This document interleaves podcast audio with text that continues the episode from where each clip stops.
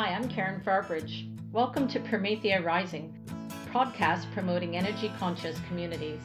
Join me as I talk with good people solving a wicked global problem.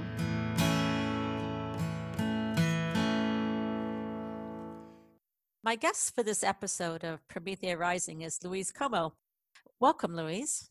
Thank you. Pleasure to be here. So let's begin by having you tell our listeners a little bit about your career path and, and how you've been leading change throughout your career. I started working on climate change about 30 years ago. I think it's actually 30 years this June. And I think that's probably when we first met was in those very early days of your climate change activism. Absolutely. Well, I'd already been at it um, at that point when I went to work for the Federation of Canadian Municipalities. I had already been at it since 1990. I think I went to FCM in 1998. So I'd already been at it for a while and started with NGOs, did a lot of international climate work. A lot of that meant, of course, a lot of federal engagement uh, with various governments and spent several years working with the Federation of Canadian Municipalities before going back to work with NGOs. So I've been at this for a while and taken different perspectives on it as I've gone along. Currently focused more on the social science uh, side of things, especially communications and how to better engage people in a conversation than I think we've been doing to this point. So, what compelled you to do this work in the first place? Well, what's interesting is, you know, I've always at that up to that point had lived a life that was, you know, without me realizing it, kind of environmental. you know, I had two kids, and you know, it was always about cooking all their food and the cloth diapers, and I always had a garden. And it was like I just felt better when I was doing things outside. My dad was from a rural community in northern New Brunswick. And it was a, a kind of it's hard to describe it in that early days of me understanding what it was, but it was really environmental justice that was driving me. I, I just kind of felt the pain of the earth and I felt motivated to do something about it. The climate change issue was a conscious choice, which is kind of interesting in and of itself. I first started working at Friends of the Earth when I opted from communications work, which was my early training for governments and companies and so on, and wanted to basically do work that was in alignment with my personal values. And Friends of the Earth was the first group to hire me when I moved to Ottawa. And ozone depletion was a campaign there that was just coming to an end. And I wanted to think about what kind of work I would like to do, and I consciously picked climate change because it was a transformative issue that to solve it, we'd need to confront more than just application of end of pipe uh, technologies. So, this is challenging work. What has kept you going? It is challenging work. I have experienced deep depressions along the way and frustrations and sadness uh, with the comings and the goings of governments and the retrenchments and the progress being so limited. But uh, I've really found that what keeps me going is is dirt. um, I have increased my homesteading commitment with my partner, and we grow most of our own food. And by capa- capacity to work from home and to be able to get out and to garden is really what keeps me capable actually of, of doing what I find to be extremely emotional work in terms of climate change. How did you make the transition from those early days in environmental climate change action into the Federation of Canadian Municipalities? Can you tell us a little bit about that transition and what motivated you? Mm-hmm. The work that I was doing first at Friends of the Earth and then at Sierra Club of Canada was great work. I mean, I, I was very focused on policy. And as I said, the international negotiations, I literally lived in international settings while we were negotiating the Kyoto Protocol. And that took us through to 1997. And was so intense. It literally took me, you know, months to recover from the Kyoto uh, negotiations. You know, I really felt naively that we had the agreement, it was legally binding, that we were on our way, and that it was appropriate for me to turn my attention and my contribution to solutions. And then Jack Layton, who was in line to become president of FCM, asked me if I would consider applying for a position that was there. He really hoped that I would be on staff when he came in as president. He and I had done a lot of work together and he wanted to really have that support there. And I applied and obviously got the job and was at the beginning of expanding the Partners for Climate Protection program. We created the Sustainable Communities Awards, an annual or biannual conference. And of course, then Paul Martin's government gave us lots of money to start the beginnings of the Green Municipal Fund, which of course has achieved great things and expanded significantly and is continuing to be an important driver of change at the municipal level. So that was a good decision. And I feel that of all the things I've done, that's the thing that sustained the most positive outcomes. What have been some of the major lessons you've learned over that 30 years of being engaged in this work? I think the big one is that uh, change is more motivated by love with a little fear and anxiety to trigger caring, but not the other way around. And it's very difficult in the work that I do, especially with people who are very technology focused or policy focused, to understand that the, the love aspect, the care aspect, the the desire to protect and nurture is what we actually have to care for. And that that's what we need to nurture. And we're not doing a very good job um, of that. We tend to think in zero sum terms. We tend to think in competitive terms. And we also have not gotten to what i think are the crux of the matter in terms of what's causing the difficulties that we have we tend to be tinkerers you know we change at the margins. We're not looking at deep systems change. We're not looking at deep structural change. We're not looking at deep change in the way we think. So, what's some of the deep change that you see us needing to tackle? Well, I think the first and foremost is that we are not having a conversation about the appropriate role for what really are just ideas, but the appropriate role of capitalism and consumerism. You know these are treadmills. Sociologists will tell you that the treadmills of production are fueled by the treadmills of consumption and we can't get off. Well we need to get off. We certainly need to get off um, in the context of consumption and production being so materials based and wasteful so ideas like a circular economy where waste is an input for something else complete reform from a outputs point of view. But also you know we need to take advantage of the moment that we're in. I've just leaded focus groups and been listening to canadians across the country talk about how the pandemic has shaped their current perspectives. They they feel you know working from homes turned out to be a great thing. They're actually enjoying consuming less. They're enjoying not spending so much time uh, commuting they're enjoying the fact that they're saving more money and spending less and I think there's a moment and a time now that we have for a, a deeper conversation that I would say most change agents, most uh, environmental groups that I work with have been reluctant to have.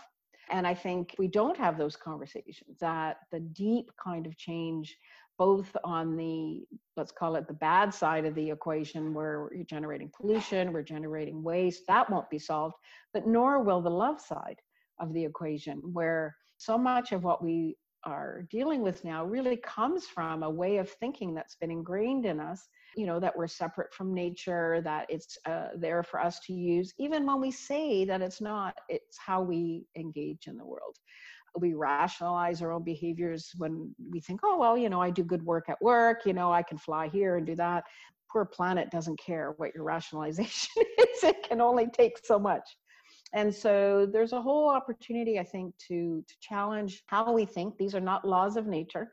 They emerged from a certain time in the 1600s. It's, you know, 2020. We can maybe think about some new ideas. it sounds like you have a level of optimism for this conversation. Are there places where you're seeing it take hold? You you mentioned that you were part of some conversations. Where do you see this happening and, and where can we encourage it to continue to happen? I think the big change for me and part of what I'm thinking about now in terms of the work I want to do is to work with women. My experience over the 30 years and from the research I've done since I've done my PhD, I engage in a lot more social science research. Um, and I've learned a lot about the nature of the conversation we've been having about climate change in particular, but I, you could pick almost any issue, environmental issue for sure, dominated by a male voice, male perspective. Women have always emerged from any data as uh, having a certain uh, certain interesting attributes. One is they have a lower tolerance for risk, a higher concern for safety. They are more environmentally oriented, of course, but they feel less competent, less confident in their ability. And yet they are, I think, the, the voices that we need to nurture and bring to the front of the line.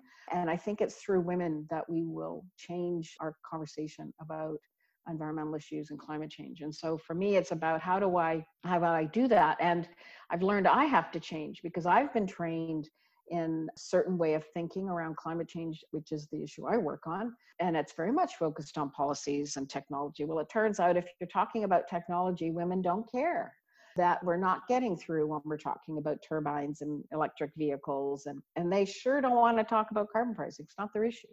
But they do want to talk about their lived experience. They want to talk about environmental issues from the perspective of uh, their lifestyles and their families and their communities. And we've limited that because most environmental groups and most environmental thinking trades off system change for individual change. It's like, oh, well, we can't blame the individuals, you know, individual contributions are tiny.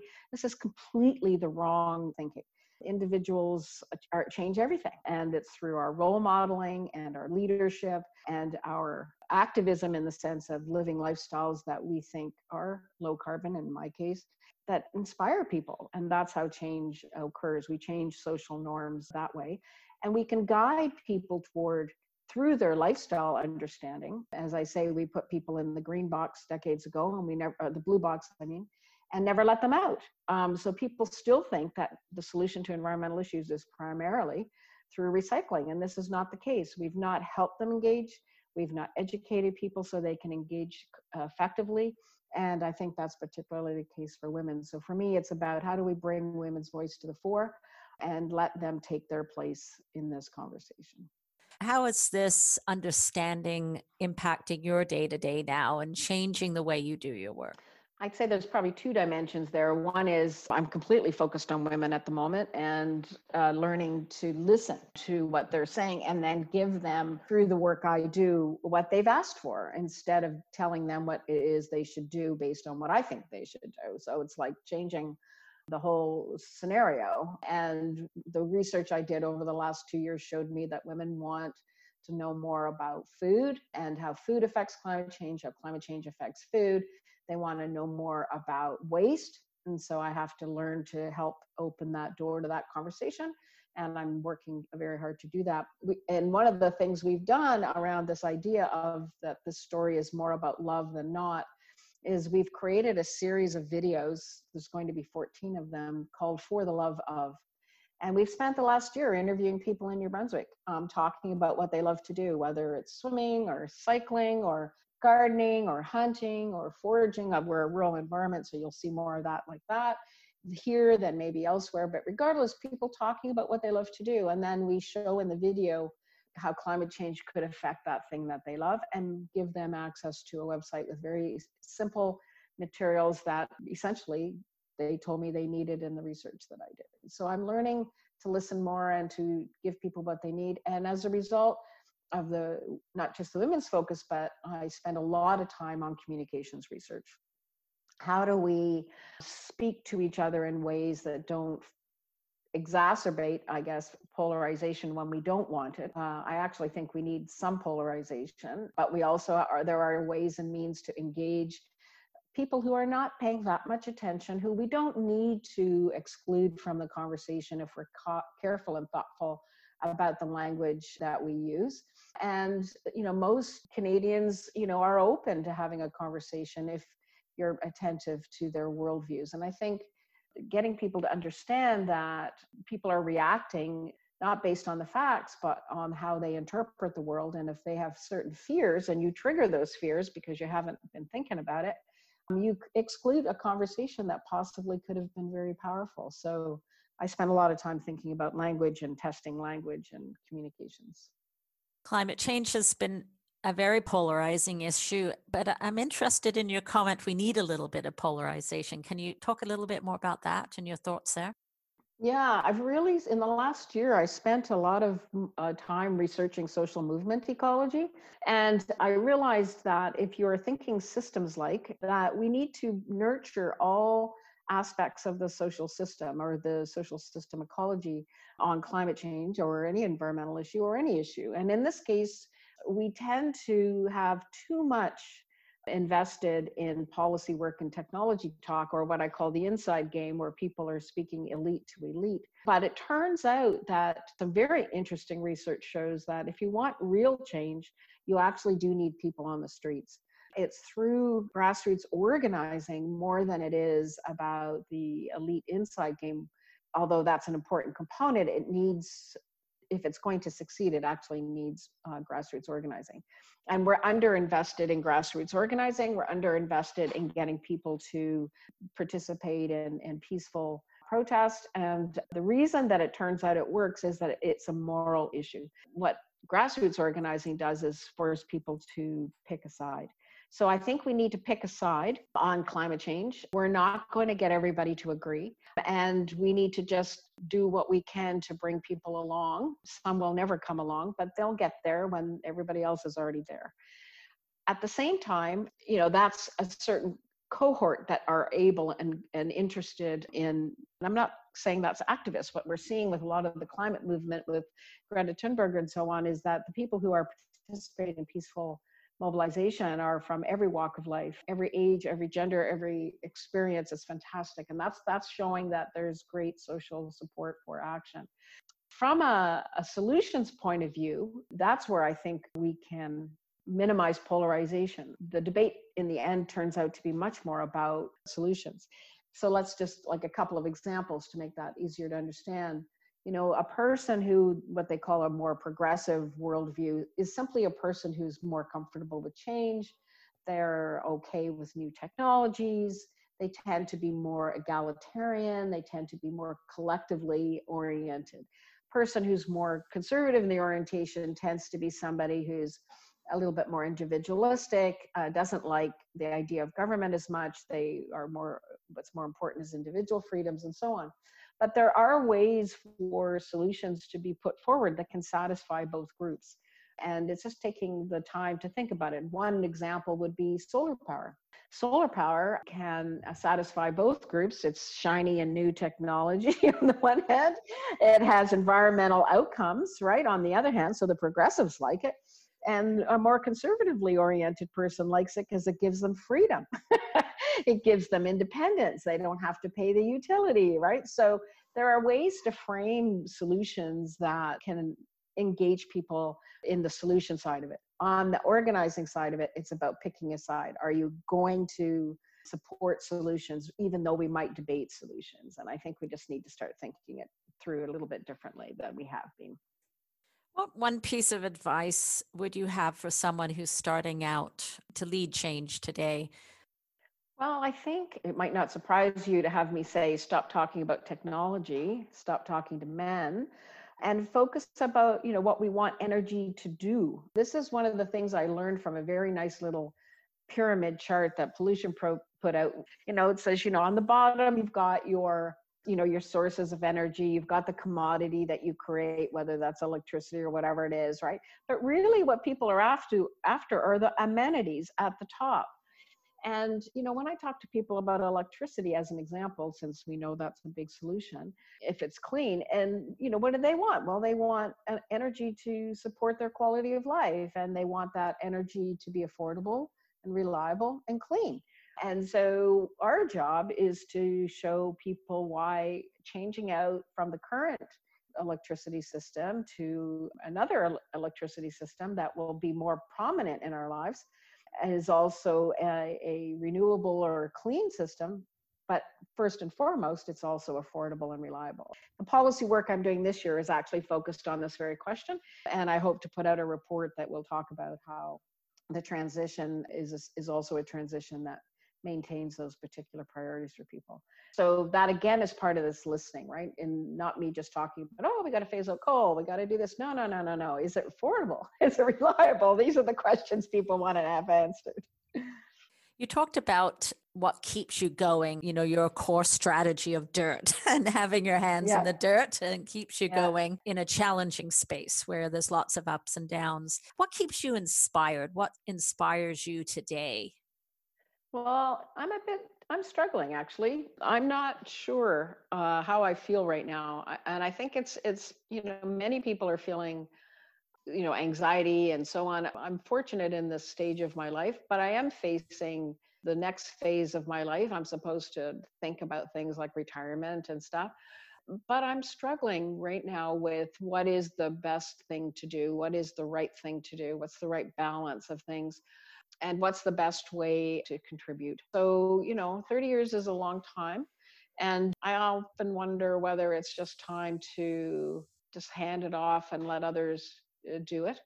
At the same time, I never felt more curious and continue to try to um, learn new things every day. And I feel like I am learning every day. So I'm not sure at the moment what's inspiring me, actually. I feel a deep uh, dread most of the time about the climate change issue and you know a deep failure to have done enough to motivate not that it's on my shoulders of course it's not but just feel like we've just missed the mark so many times, so much of the time, so many ways in terms of how we needed to make the changes we needed to make now. We needed them done 30 years ago. And so, yeah, it's not clear to me what's inspiring me yet. And I'm thinking deeply about what lies ahead. So that's always good.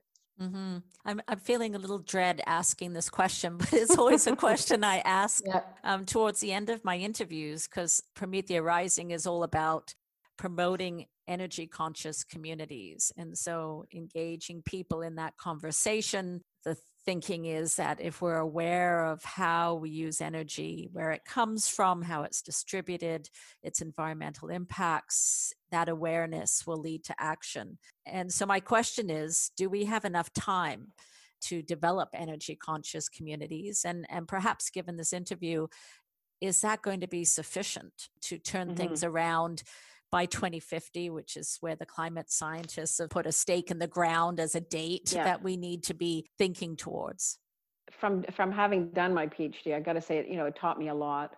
And one of the things it taught me is that knowledge actually does not motivate change.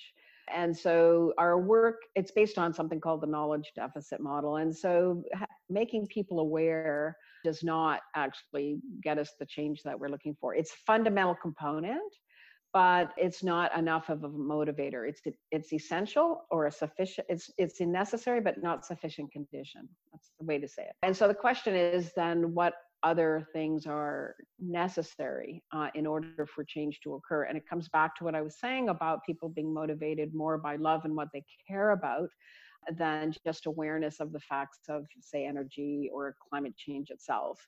And so we need to broaden the scope of what we do. And I think it takes us into the ethical realm. And ethics has really been neutered, if you will, since the Enlightenment, where it's basically focused on you know right and wrong you're in the category of having done things right or in the category of not and um, it's really reduced ethics in a way that I think we miss something important.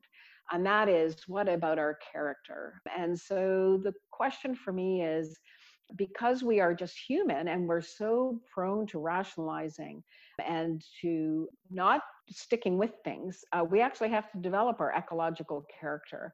And to have strong ecological character is to, you know, kind of identify with the environment. So let's say we want people to care about energy, but it might actually start with us helping people care about nature, feeling connected to nature, being outside, developing a bit more of an environmental identity, or at minimum, I mean, a commitment to the collective, to to to concern for society, not just myself. Even though there can be money savings, what we find is getting to the deep change requires more of a commitment than just thinking about say your individual change or savings or your financial situation. So this this issue of caring about society which is this beautiful thing that's happening with the pandemic um, is kind of a fundamental piece of it. So there's just a nice package that has to go around our goals of increasing energy awareness. In terms of whether we have time um, you know we are dealing with a stock and flow problem right? We have you know about twice as much greenhouse gas emissions going to the air as nature can absorb. So, at the very minimum, we've got a big problem because no matter how slightly our emissions change, till we get to almost zero, the stock of greenhouse gases in the atmosphere continue to rise. And so I would say, no, we don't have time. We have time to do something about not making it worse. We don't have time anymore to stop it from happening. And so, therefore, the question becomes one of ethics, I think, again, and the question of suffering. Are we committed ethically to minimizing the suffering that will occur in the world uh, from climate change, whether that's to human communities or fauna and flora, everything, life, right? And so, you know, that means a much more rapid change, but we still have a stock in the atmosphere we have to contend with. So 2050, I don't even want to talk about it. The question becomes for me is the next 10 years. Is this the turnaround decade? Will we do what needs to be done? Will we shut the taps? And will we focus our minds on minimizing suffering? Thank you, Louise. I certainly appreciate the deep thinking and thoughtfulness that you're bringing to this. is making a contribution, even if if you're wondering what does lie ahead for you, it sounds like even just this thinking is making such a great contribution to the conversation. So, thank you very much. Thank you. It was a pleasure.